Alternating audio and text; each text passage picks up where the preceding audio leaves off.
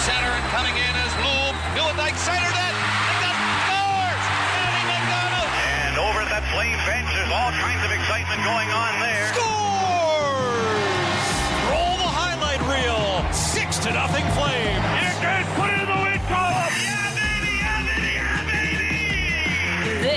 Is Flames Talk with Pat Steinberg and Wes Gilbertson on Sportsnet 960 The Fan. All right, we are underway this hour on Flames Talk with Wes of Post Media. Steinberg along with you.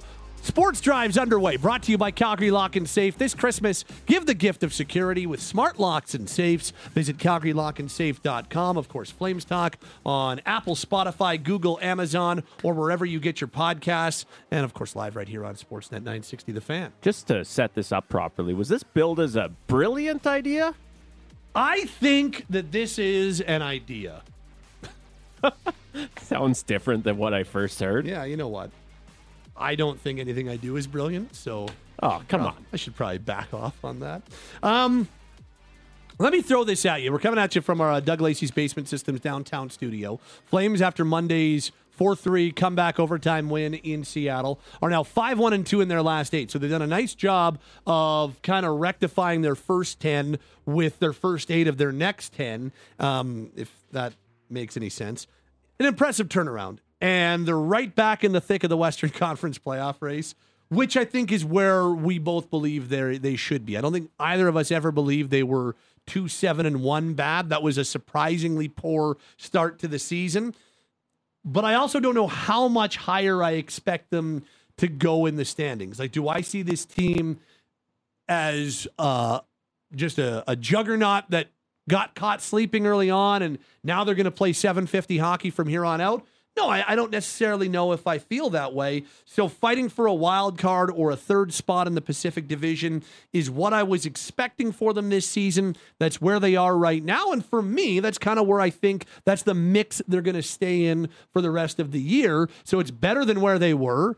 And, and now I think for them to be in that Western Conference playoff mix from here until some big decisions are made seems realistic. Is that would that would that be fair to categorize where you are as well? Yeah, I think if we if we go back to sort of training camp, one of the discussions we had is it it was pretty hard to even figure out what to expect from this team. But I, I like the point that you made with Wilsey on the roundtable that you know maybe this is the the group that we've seen for the past hundred games, which has been a a sort of Middle right of the road. Yeah, middle of the road is a great way to put it. And so, um, yeah, I, I think taking a step back, I, I can't say that I, I knew exactly what we were going to get from this team, but you know, sort of scratching around the the 500 mark probably makes some sense. So that brings back the biggest question for I think many fans right now, or one of the biggest questions surrounding this team. And it would be the biggest question regardless of their record. Hundred percent. Yeah. hundred percent. Um, but I think that this is the this is the hypothetical that I get thrown at me a lot on the text line when doing post game or on the phone lines when doing post game. If the Flames are in position X come January, come February, come the trade deadline, and they still have unsigned, unrestricted free agents, what do they do? Will they trade them or will they make what many believe is a mistake and, and roll the dice and see what happens with Noah Hanifin and Elias Lindholm and Chris Tanev and Nikita Zadorov if those guys aren't traded by the trade deadline? And so it's a fair question. And I think I've come to my conclusion as to the way I think that they should go about their business. I think it has the potential of satisfying both worlds of, you know, you don't want to completely tank your season, but you also don't want to miss the opportunity to capitalize and maximize on assets and also don't want to put yourself in a spot where you lose an asset for absolutely nothing. So this is this is my brilliant idea.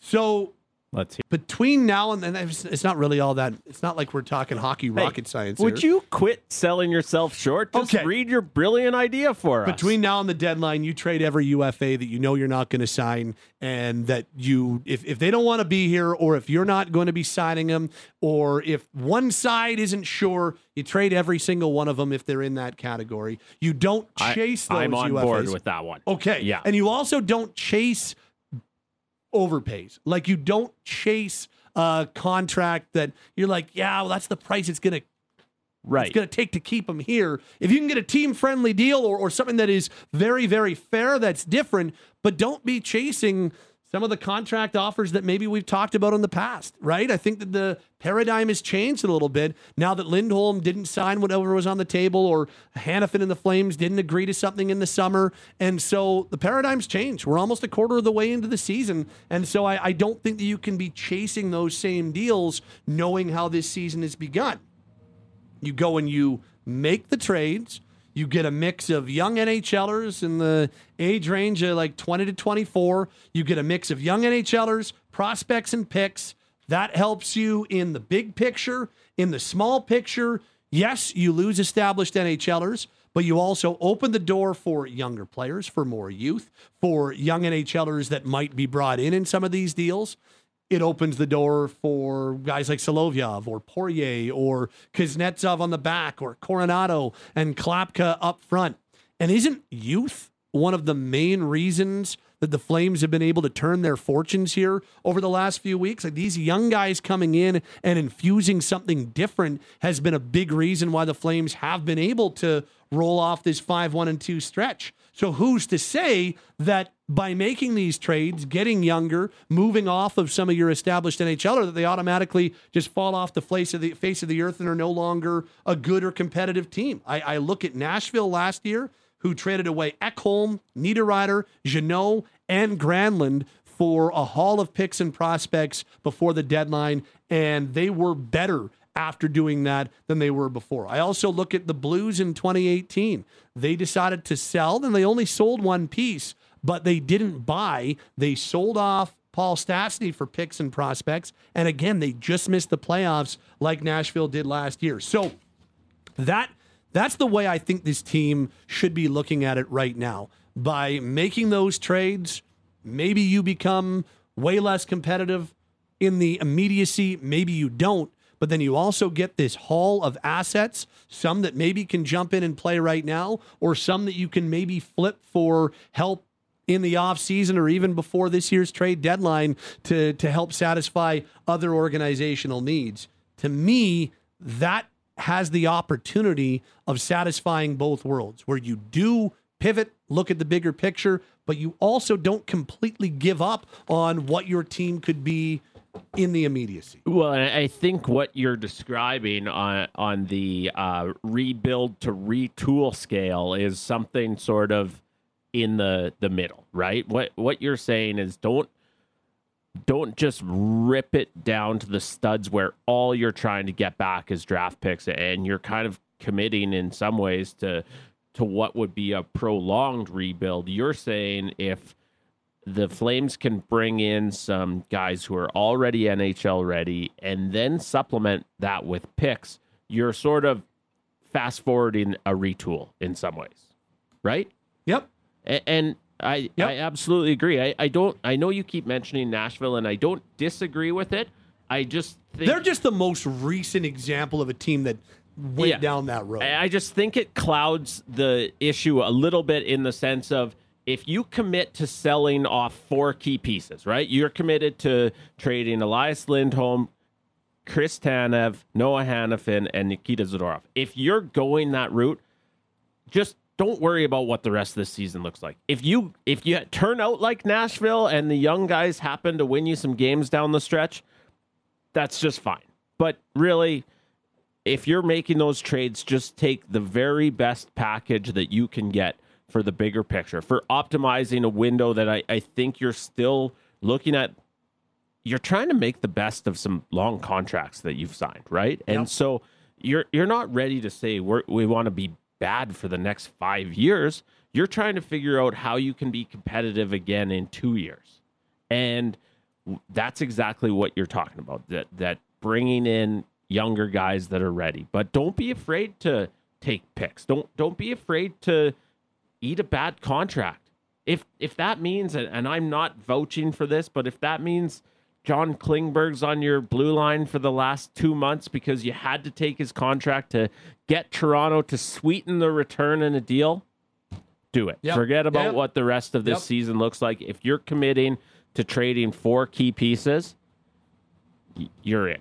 Is that not kind of what the Predators did? And I don't want to call Tyson Barrie a bad contract because actually I think he's it's a fair contract for Yeah. what he is. But for the Oilers to go and get Ekholm, who they believed was the blue liner they needed Right. to make it work salary wise, Barrie had to go the other way at a four and a half million dollar cap hit, and the Predators not only took him back and and did so like to make the deal happen, they also turned him into one of the leaders on that team. Tyson Barrie was one of the big reasons why they stayed competitive as as the you know as as the post trade Predators played out. So Right. yeah, I, I think that's a if it's if it's a Klingberg or any other player that might help money work for the other team, yeah, that absolutely should be on the table. as long as that and the money that goes with it is just the the throw it, right? Like Ty- That the- can't be the- the Tyson Barrie was not Yeah. the return in the trade. He was a part of it, but that was about a first round pick in the draft primarily and a prospect, I believe, in Reid Schaefer. Reid Schaefer, a first round pick and a fourth round pick. Yeah. Were kind of the and then future you're assets. taking Tyson Barrie to balance the money. And so if that if that's what it has to be, absolutely. I, I think and I I want to point this part out because we're you and I are going to have this conversation. What to do? Here's where they are in the standings. What should they do with the UFAs? We're we're going to have this conversation over and over and over. And I just look at the next few weeks. If if you're listening on your drive home or you're listening on the pod and you're thinking, guys, you know, they're they're only a couple points out of a playoff spot, like they can't sell. I think the next few weeks are going to be very illuminating in terms of where the Flames are. After tomorrow's game against the Nashville Predators, in a 10 game span, they have the Dallas Stars twice, Yep. they have the Vegas Golden Knights twice, they have the Colorado Avalanche twice. They have a Vancouver team that's going to be much more well rested than the last time they were in town. They have Carolina and they have New Jersey.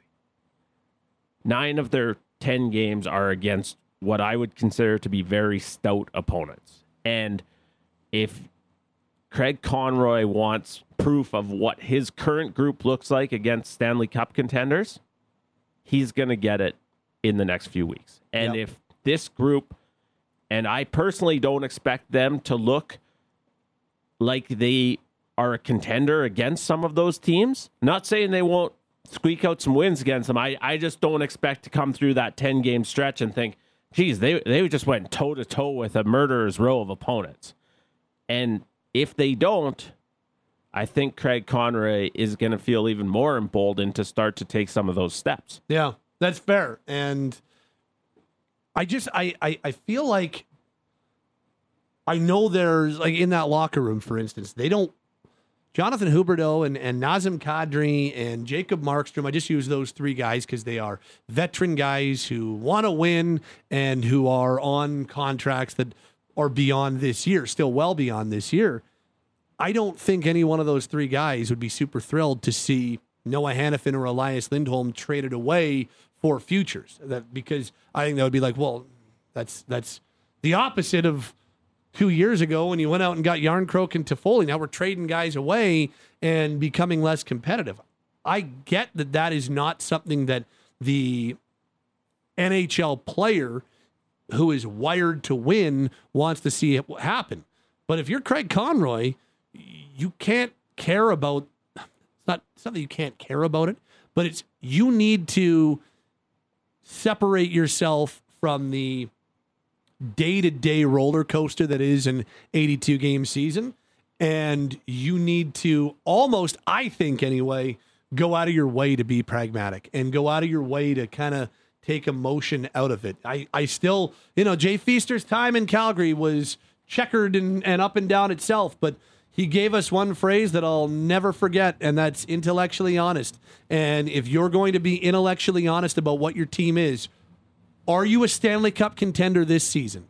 If the answer to that question, when you break it down internally and use all of the hockey brain power that you've got in your front office, and the answer to that question is not succinctly, overwhelmingly yes, then it makes no sense not to be pragmatic and trade away these players and make sure that you set yourself up better so that in the big picture, maybe you can be a Stanley Cup contender in the not so distant future. And I, I'm going to share a quote from another past Flames general manager, and, and I'll never forget Brad Treliving saying, The players know. The players know when they have a good team. Yeah. And yeah, I don't think that Jonathan Huberdeau is is going to love to see a bunch of his teammates go out the door, or maybe Jacob Markstrom or or Rasmus Andersson. But when we get through a couple of months, I think the players will know whether they believe they have a contender or not. And if they don't, then I think they'll support what wouldn't be a total teardown, but an attempt to make sure that they're competitive sooner than later. And you know what else doing that does? Is that for the rest of the season, it puts, it's like, okay, yeah, we traded away these guys, but Jonathan, we still need you to be our offensive leader. Like, we need you even more. And Nazem, we need you even more. Rasmus, we need, like, be better. And it, it almost puts, kind of throws the gauntlet down to them in that we want to stay competitive. So go out and, and raise your game even more so that we don't fall out of the playoff race. Well, and the, the back end is another story, but we're talking about, we're only talking about trading one forward. Yeah. That's the same as as losing a guy to an injury. Or what if in in return for Elias Lindholm you can get a, a good young piece at forward? It's not it's not like those games that you and I have seen too many of at the end of the season where you're looking at the game sheet and it's all training camp numbers because they've called everyone up from the minors. That's not going to be the case at forward with the Calgary Flames. But you're absolutely right. You know, it's a it's a challenge to the guys who are still here. Show us you you know, show us that you're going to be part of us being competitive sooner than later as well. Yeah. So was my idea brilliant? Enlightened? What do we what do we say? Should we go to break and I'll I'll give you an honest answer then? Well, no, It was a good idea. I yeah, I, brilliant. Ah, it was a great idea, Pat. yes. it it was perfectly logical. And so if it if it falls short of brilliant, it's because it made too much damn sense to be outside the box. Yeah. I don't know if it's outside the box. No, it's not. It it's perfectly logical. They have to move these pieces. Yep. And then uh, maybe maybe you throw in a Vladar trade in there as well, and now you get Dustin Wolf. I know there's one of us who's really really adamant that Dustin Wolf should be playing eh, all the time in the NHL. You get Wolf in there, Solovyov's in there, opens the door for a Coronato to come back. Uh, maybe you do bring in a young defenseman and a young forward, and now they're getting an opportunity. I don't know. It just it doesn't completely blow up your team, but it also is still pointed at the future, which I think is super important here because Yeah. you, you can't you can't forget about the big picture. No, here. it has to the future has to be the overriding priority. Yep. Yeah. Uh, coming up on Thursday, not only is it U.S. Thanksgiving, but uh, our annual trip, or one of our annual trips to Adrenaline Source for Sports. We're always there on U.S. Thanksgiving, though. Uh, that's where Flames Talk will be coming at you from on Thursday because their uh, massive Black Friday sales event starts November 24th, goes through the 26th. So we'll be there to set it up at Adrenaline coming up on Thursday. During their Black Friday sale, save up to 40% on branded and licensed apparel. Get up to 30% off Adrenaline's hockey brands like Bauer, CCM, True, and Warrior. Shop every category, including Yeti drinkware and coolers. Find great savings all Black Friday weekend long. Come see for yourself at 9309 Macleod Trail Southwest. That's Thursday at Adrenaline. They fit your game. Talking your team right now. Flames Talk is on Sportsnet 960 The Fan.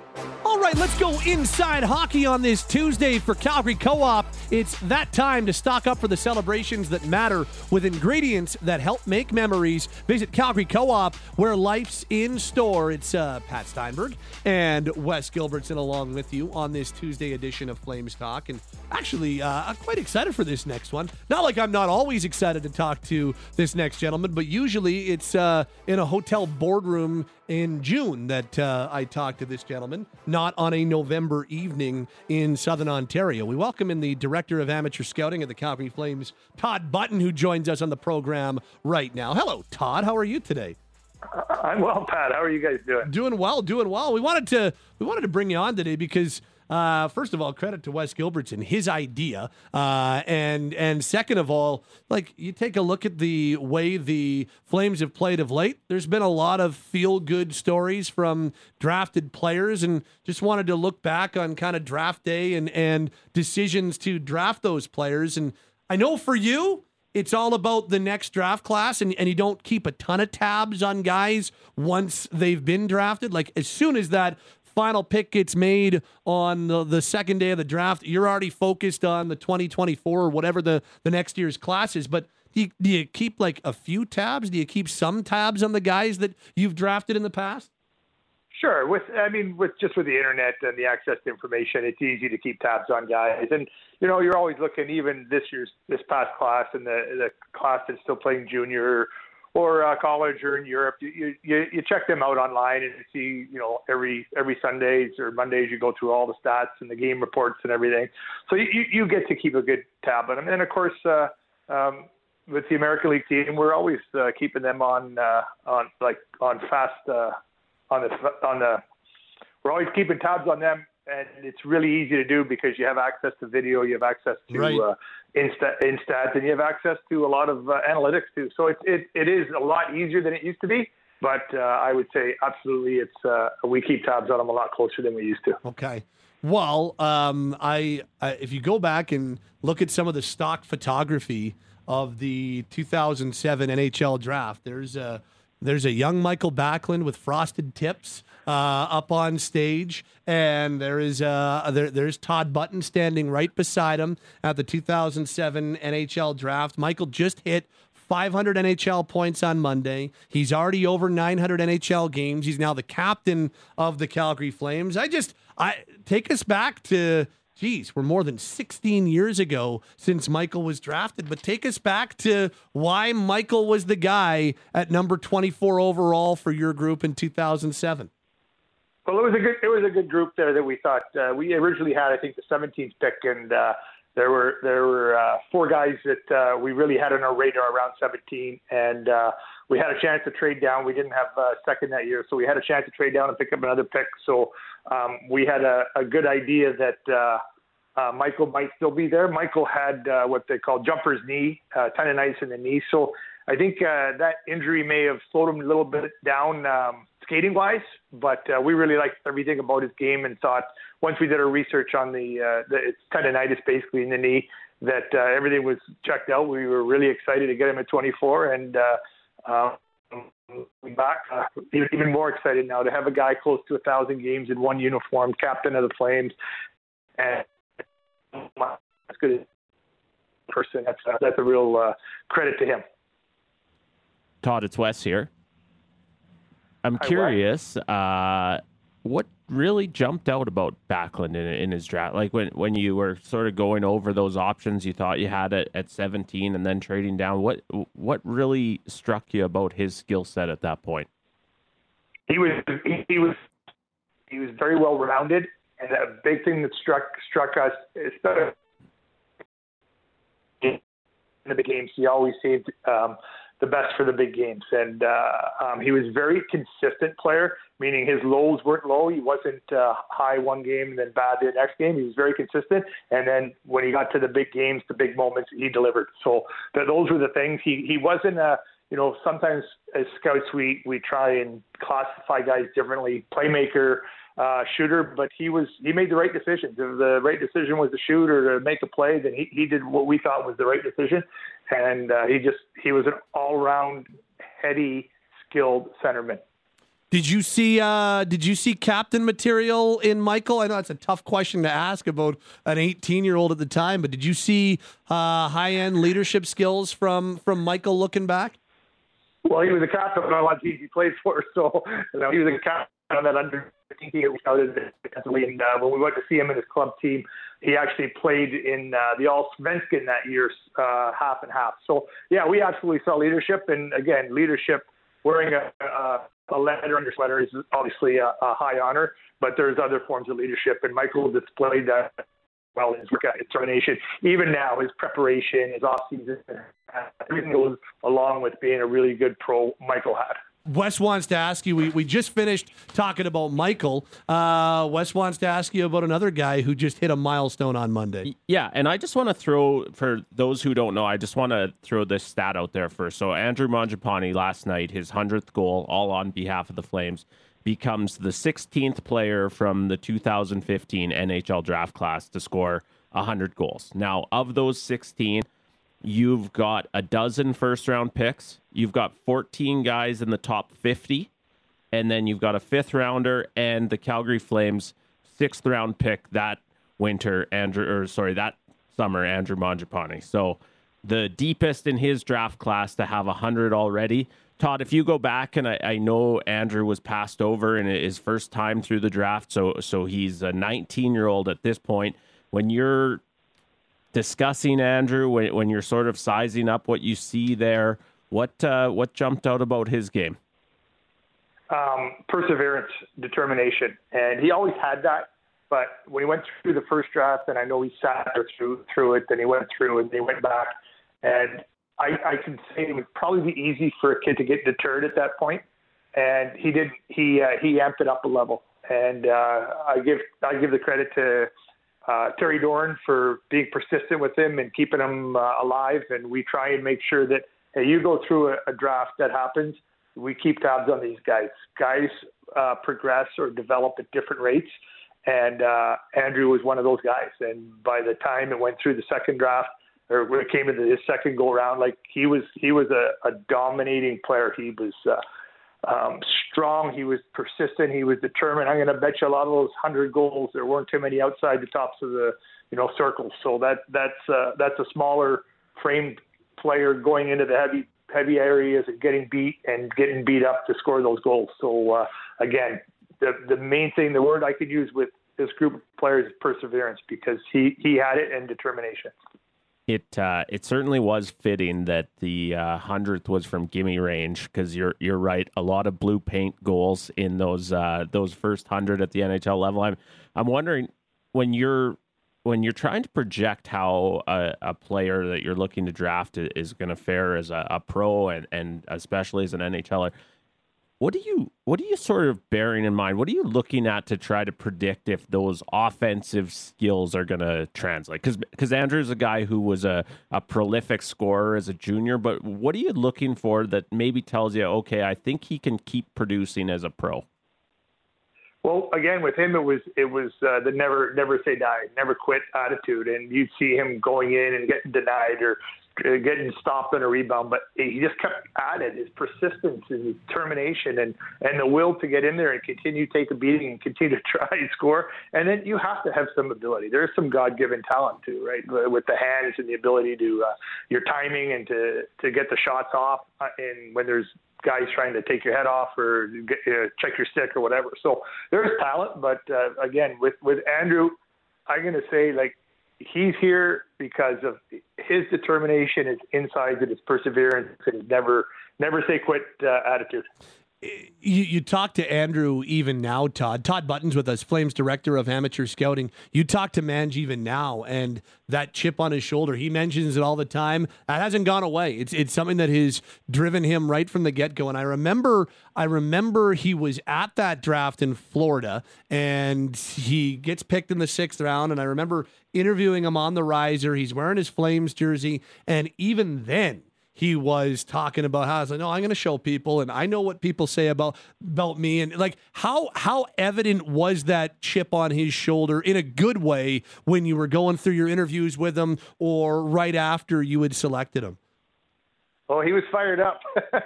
he was fired up. It's like, what what took you guys so long? And, the thing about it, like, he he didn't he didn't let us off the hook either. He, you know what I mean? Like, uh, we we ended up taking him, and, and thankfully we did. But he was he was fired up, and and you see it. That's that's his that's the blood. That's his insides. That's how the blood flows through his veins, and uh, that's that's why he's been able to, to do what he's done. Um, so far in his career, and I don't think he's uh, he's finished by any means. You uh, you end up coming away from from that draft. You don't have a first round pick in 2015 because that was the Dougie Hamilton trade, and yet you draft Rasmus Andersson, Oliver Kylington in the second round, and Mangiapane in round six, and all three have turned into full-time NHLers. And I know that you you expect to hit on every pick you make, but you know, looking back, you get three full-time NHLers without a first-round pick in the same draft. That you got to look back at that as a as a pretty high-end success story that year. Absolutely, that's a win. That's a win for the scouts. That's a win for the scouting staff, and it's obviously a win for the organization. Um, okay, so now there's the two players that have really lit the city on fire here of late, and those are a couple more recent draft picks. Uh, let's start with Connor Zary because that was the first ever COVID draft. That was your first pick in the first ever virtual COVID draft. Take us back to uh, take us back to 2020, and as your group was honing in on this forward from the Kamloops Blazers, you trade down a couple of times, and you still get your guy. What uh, what went into that selection a little more than three years ago? Well, Connor came on the map the year before for me personally. Um, our Western scouts knew him at the under 18 in Europe, and he was uh, he was he was really good. Obviously, I wasn't tracking him in junior because he was uh, he was an underage, but uh, he was the thing that showed up in his game was was smarts, and um, he played. Uh, I think he played center that tournament. Could have been wing, but it was his smarts and his persistence and his work ethic. And uh, sometimes when you see those uh, those guys play uh, as underages, it immediately um, when you go back next year to see him again, and obviously he was well thought of. He was uh, he was um, he was a high uh, high end prospect to start the season, but now you're going to see him, and that's etched in your mind. And so you're you've he set a base for himself as far as the hockey sense and the smarts as an underage. So you just want to follow through and see what else there is. And uh, as the season wears on, and you get more viewings and more viewings, and then um, I know uh, Chris Snow's analytics department had a had a had him ranked fairly high as well. So all the pieces were coming together as far as the total evaluation. Matt Brown knew the kid and had interviewed him and absolutely loved his uh, his mindset. So there was lots of moving pieces even back then with with Connor, and uh, I think that was a, a pretty good draft. So uh, I think uh, we were we were happy to get Connor where we got him. And then I think there's been there was a little bit setback with injuries for him, and um, again the, the word perseverance and determination. He didn't he didn't let anything phase him. He kept on getting better and better and putting his work in, and uh, here he is now. And uh, we want to see it continue. That uh, determination and perseverance has got him to this stage. When a, a scout and a, a, scouting staff, you know, is really keen on a guy, what uh, what's the double trade down do to your emotions? What what what are the nerves like when you're waiting to find out if you can still get Connor Zary as you bump down a couple times? Well, the thing the thing was, and and I say this all the time, and you guys know this. It wasn't just Connor. There was four guys, so that's why we were able to do it. If Connor had gone at 19 or 20 or whatever, but um, he was still there um, on both trade downs. So it got to the point where he was the top of that four guy list. So he was the guy we wanted, but um, the other the other three guys are uh, are good players too. So um, without saying their names, but uh, Connor was the guy, and uh, again uh, he got set back a little bit with the injury, and then. Uh, uh, the 15 games played the one year, and, and again the COVID year that has an effect on everybody, right? So, yeah. um, but the, the determination again, it's perseverance. Like these kids that go through that injuries and stuff, and uh, and the one thing you can you, you pretty well know about a lot of high end athletes, as you guys know, is they want to get there as fast as they can, and setbacks aren't easy to handle mentally. But these guys have been able to handle themselves. Uh, very well. Uh, Mangiapane was going through the draft, you know, backs with his jumper's knee in his draft year, and now we're talking about Connor Zary, who's uh, just come on the stage now, even getting sent down at the start of this year. He went down and uh, he he was a guy in in uh, Calgary. He wanted to with sorry in Calgary with the Wranglers. He was uh, he was a key player for him. So he didn't go down and pout and say I deserve this or I I want to get out of here. He he went down and he performed. So kudos to him. Tod, does this organization value that perseverance and determination maybe any differently than than some might, or is it just sort of coincidence that that's an important ingredient? And I know it will be when we talk about Martin Pospisil as well. But is it just coincidence that that's such a key ingredient for all these guys we're talking about today? I, I think it's.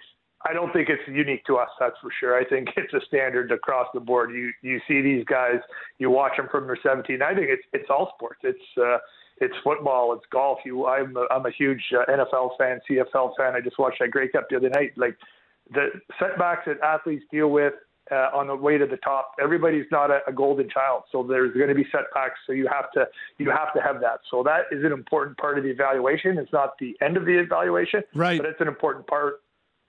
Um, Tod, last guy we wanted to ask you about was, uh, and, and again, Wes said it. Yeah, probably, uh, probably going to bring up that that p word once again and perseverance, and that was uh, that's been a big part of Martin Pospisil's journey to the NHL. But you go back to that 2018 draft in Dallas. You didn't have a pick until round number four, so it was a quiet day one and even a quiet start to day two. And you picked this guy with 253 penalty minutes out of USHL Sioux City, and you're like, okay, this guy looks like he's got a little bit of edge. What uh, what did you like about Martin Pospisil back in 2018? What was the thing that drew you to him as your first pick of that year's draft?